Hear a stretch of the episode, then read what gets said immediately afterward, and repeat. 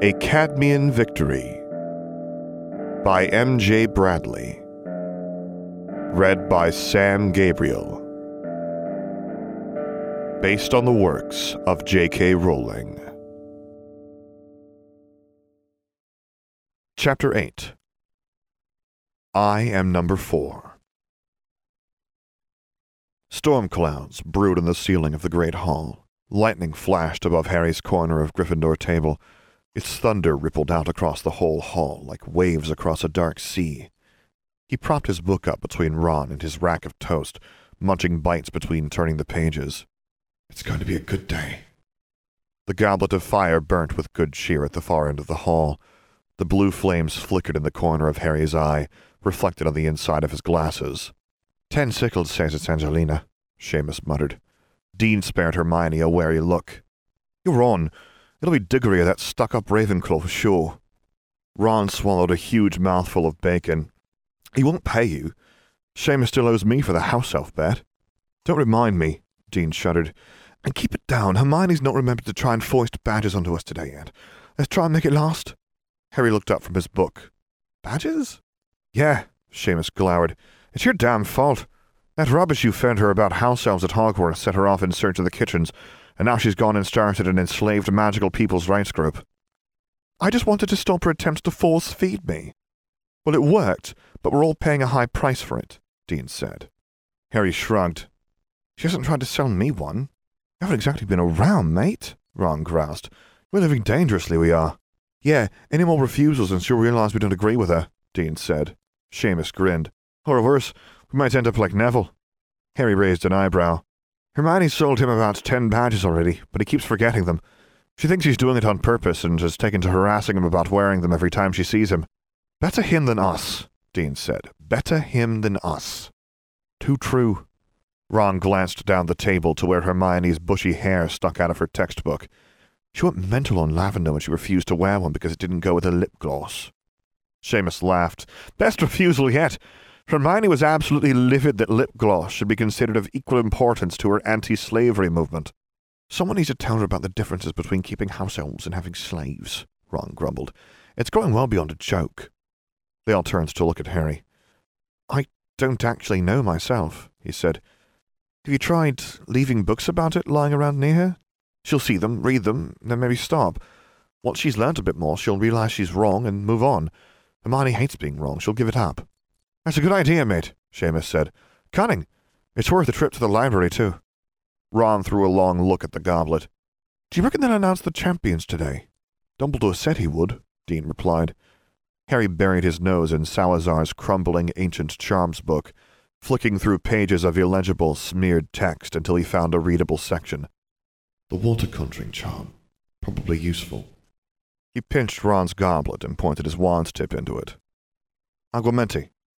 A dribble of water trickled into the bottom of the goblet. Simple enough, just needs practice. Harry turned to the next clump of bile-plastered pages until he found another legible paragraph. The shield charm is a heavily intent-based ward, adapted from basic hex deflection into a more practical defense. As such, it can only be penetrated by spells cast with stronger intent and focus, the ultimate example of which is the killing curse that has such a potent level of intent it cannot be shielded against. Shame there's not much of this book left. He squinted at the tattered cover, but found no sign of either title or author. It's quite good. He pored over the few legible pages, munching on toast, and practicing the wand motions for the stunning spell. A strange prickle crawled down the nape of his neck and along his spine.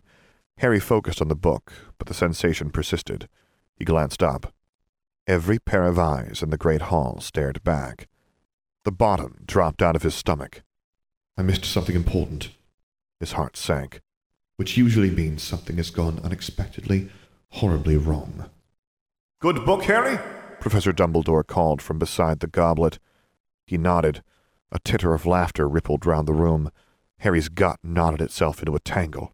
What the hell is happening? Dumbledore gestured toward the small door at the end of the hall. Would you mind joining the others, Harry? Suppose it can't be worse than being stared at in here. Harry rose from his seat.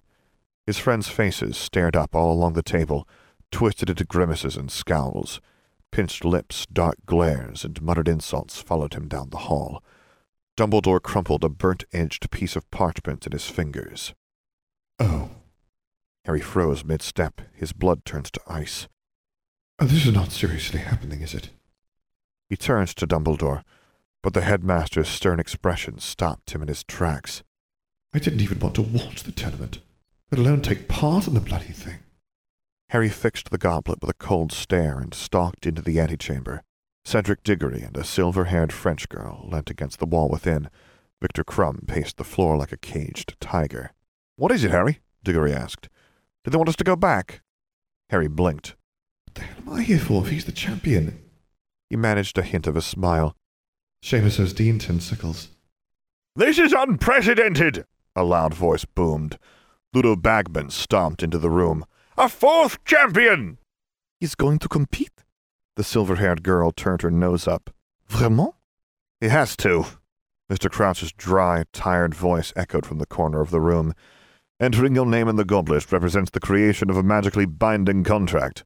Of course it does. Harry clenched his jaw and seethed. Every year, every single year. I shouldn't even be surprised. He sighed. What if you didn't put your name in and happened to find yourself here anyway? Are you suggesting that you did not enter your name, Mr. Potter?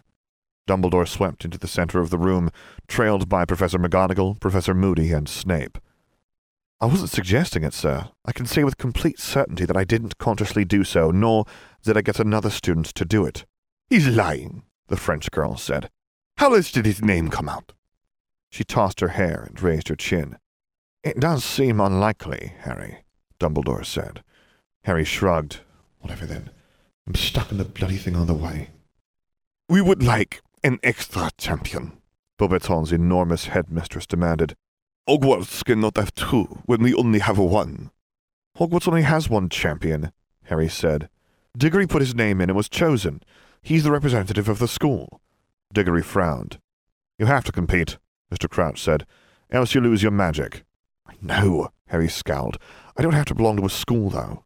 I'll turn up and take part, but I won't be earning any points for Hogwarts when I never even wanted to compete in the first place. If that is what you wish, Harry. The twinkle faded from Professor Dumbledore's eyes. It's your fault, you old coot. Your angel I was meant to stop stuff like this. But just like last year and both years before, I'm the one who gets stuck in the middle of all your mess. Is that acceptable?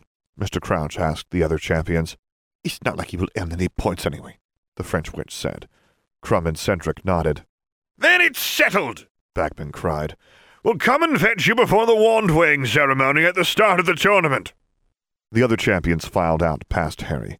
Beauxbaton's champion glared at him through her veil of silver hair. I don't think she likes me. Stay here, please, Harry, Dumbledore said. Professor McGonagall thrust the door out. Snape sneered. Professor Moody's magical eye fixed itself on a point right between Harry's ears. I didn't expect this from you, my boy. Professor Dumbledore shook his head.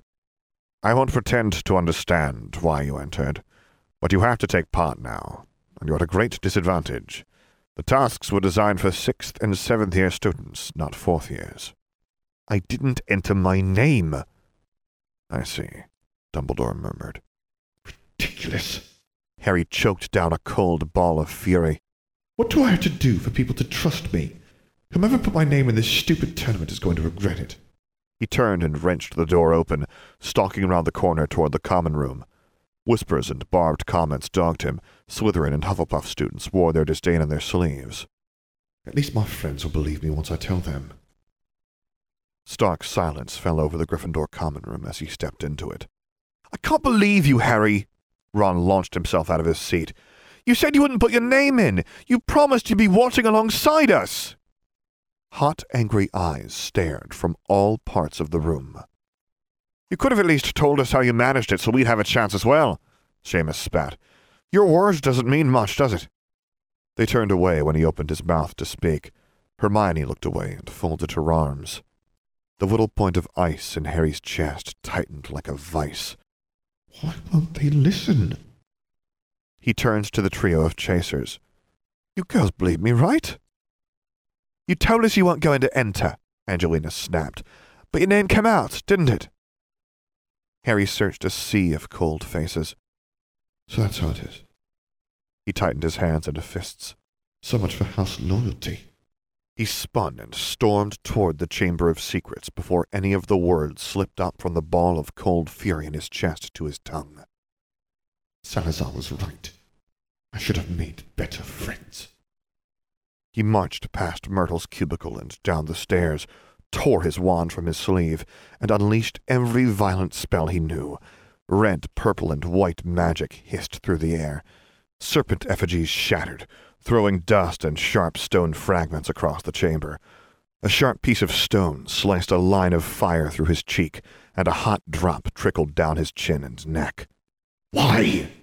He hurled magic into the basilisk's impenetrable hide. Why? Why? Why? Harry slumped down against the wall and pounded his fist into the stone chips and dust until the pain swallowed his rage. Stupid, bloody idiots! He picked bits of stone out of his hand and tossed them away, smearing blood down his robes. The small point of ice in his chest melted into a numb, hollow void. They should know better. When have I ever wanted to be in something like this? Harry repaired the damage he'd done to the walls with a flick of his wand, vanished the blood off his robes, and crossed into the study. What were you doing? Salazar asked him. Venting. Salazar's brows drew together. What happened? My name was chosen for the Triwizard Tournament. I didn't even enter, but nobody will listen to me, let alone believe me. My housemates and friends certainly don't. I do, Salazar said. What does it say about my friends? The only one who trusts me is a thousand-year-old portrait, Harry demanded. It says and Helga would both be very disappointed. Tell me about the tournament. It has tasks, three of them. There's a champion from each of Hogwarts, Durmstrang, and Beauxbaton, then me. Is it dangerous? He was cancelled because the contestants kept dying. Something worth winning, then, Salazar said. I'm competing with much older students, the best in their schools. You're my heir. You're a prodigy at transfiguration, proficient at dueling, and you're powerful in your own right. You can win. You will win. Why would I even want to win? Harry asked. It's a stupid bloody idea. Let's stick a bunch of children in a death trap and watch what happens. The hat nearly put you in Slytherin, yes? Yes. Then use some of that ambition you must have lurking inside you and prove yourself better. Silence your doubters and former friends by winning the damn thing. Salazar's lip curled. They'll come flocking back to you afterward. I guarantee it. What if I don't want them back? Make better allies, then. Salazar's wand let out a spurt of green and silver sparks. You wanted to be stronger. Accomplish it. Winning this tournament will prove you really have bettered yourself. I do need to be better. Harry doubted he'd survived too many more adverse odds scrapes. I've ridden my luck near to death already. What should I do? he asked. How can I win? Cunning. They'll underestimate you and focus on the other champions. Ignore your pride and use theirs against them. A serpent strikes from hiding. Salazar stroked the snake looped round his shoulders. Do the rituals. The first is more of a risk if you carry it out before adulthood, but its benefits will be greater because of it. The second is virtually risk-free. The ritual was a common practice in my time, all but the rite of passage. It will encourage your body to improve itself more quickly, though that's a very simplistic explanation. Neither will bring you incredible power, but they'll help close the gap between you and the others. Tom Riddle profited greatly from these, though he took them many steps further afterward on his own. Harry scowled at the painting. And look what happens to Tom Riddle. More monster than man. Intent is the most important part of magic, Salazar said. There's no such thing as light or dark, only the intent with which power is wielded. You might not like it, but Albus Dumbledore is not famous and admired because he's well intentioned. He's famous and admired because he intended to do great things and was powerful enough to accomplish them. Damn right I don't like it. Harry clenched his jaw and struggled for a retort. But he's right. Dumbledore could probably do anything Riddle's done. He just chooses not to. He took a deep breath. Fine, I'll do it. Salazar nodded. A man who's not afraid to open his mind to things he doesn't like will always go further than one who covers his ears and refuses to listen. Faint footprints marked the ladder up to where Salazar said the books about rituals were. The feet were too large to be Ginny's, and about the same size as Harry's own. Beetle's footsteps. Harry scuffed the marks away with his feet. There's two in the book, Salazar said. They're not very complex, just dangerous if you do something wrong. Harry dropped two battered books down atop a dust-covered copy of Secrets of the Darkest Arts and clambered down the ladder. Sheaves of parchment stuck out of the pages of the large black tome. Tom Riddle's homework, no doubt. He picked up his books and turned to the painting. Am I likely to do anything wrong? Not with me here. Now take me out into the chamber. You're not drawing runes all over my tidy study. Harry sighed. I hate carrying this painting. Whomever cast the anti-levitating charm on it was a sadist of the highest order. It was probably Salazar himself. Use the flagrate spell. Salazar sketched runes of green and silver fire in the air from the tip of his wand. Like that. It's best to have nothing but your own magic involved in the ritual. Harry tapped the tip of his wand on his palm and peered at the green flames in the cracked paint. Flagrate's just conjured fire. I wonder if I can change the color. He pictured purple flames and flicked his wand through the air. Indigo fire traced after it. Harry grinned. I was wrong with green. Salazar crossed his arms. Green is the best color. I prefer purple. Harry etched the runes from the book onto the floor until he crouched within a seven-pointed star and a triangle of violet runes. No. Salazar jabbed his wand at the last runes. Do that bit again. He cocked his head. In fact, the first part and the runes by your left foot need to be more like the book, too. Harry glanced between them. They could not be more identical. He did them again. Whatever, just in case. A few drops of blood at each of the points of the star and triangle, Salazar said. If you were some half-ray wizard instead of my descendant, we'd have to be careful and do these separately, or even use a triangle instead of the star. Harry drew his wand's tip across his palm, splitting the skin. A thin line of red welled up and trickled into his cupped palm. He let a few drops fall onto each of the points. What happens now? You stand exactly at the center. Salazar pointed his wand at the middle of the star. His snake mimicked the motion with its tail. Then you channel a little magic. The ritual will help you reach your magic more easily when you cast, as well as increasing your power by a small fraction. Harry folded his arms. Salazar sighed. Fine, I'll embellish. Think of your magic as a bubble. When you're born, you've got a tiny bubble, but like all magical creatures, you have the ability to absorb magic and then use magic in some fashion. As you grow towards maturity, the bubble gets bigger, taking in magic from the world. You can force the bubble to get bigger by straining it in your formative years, but this is risky as too much strain and stress can warp how you use magic and even rob you of control altogether. This ritual to use a limited metaphor that doesn't require a lot of study to understand, changes the consistency of the bubble effraction. Will draw magic in or out more easily, which makes casting spells more efficient, reduces the risks of strain, and lets you grow a little more powerful as a bonus. And if something goes wrong? Your runes are perfect, so unless you're interrupted, nothing will happen. Humor me. Your bubble changes too much and does something very interesting. It's a virtually non-existent possibility. I've checked your runes. And the other ritual? Any nasty surprises there? If you drew the triangle incorrectly or unevenly, the effects might only be limited to certain parts of your body or certain aspects of improvement. You could simply redo it to correct things. Harry fingered his glasses. Will it fix my eyesight? No. Salazar shook his head. It pushes your body to make the best use of what it's given but it won't affect any pre-existing problems with its template of your anatomy. It'll likely only give you the body of an athletic 14-year-old and perhaps speed up puberty. That's a shame. They're always falling off and misting up. It's frankly a miracle that hasn't happened at a more inconvenient moment, like in the presence of something highly dangerous. Harry frowned. I don't have to be naked, do I? It's chilly down here. I think we're right under the lake. The snake buried its head in Salazar's robes. Only a very precise and advanced ritual would be affected by clothing like yours. Fortunately for both of us, these two are neither. You should probably leave your wand outside, though, just in case. Harry placed his holly and phoenix feather wand outside the edge of the runic star. I suppose I'd best get started. I won't turn back. He watched the glyphs begin to glow and drew himself up. I won't even look back. End of chapter 8.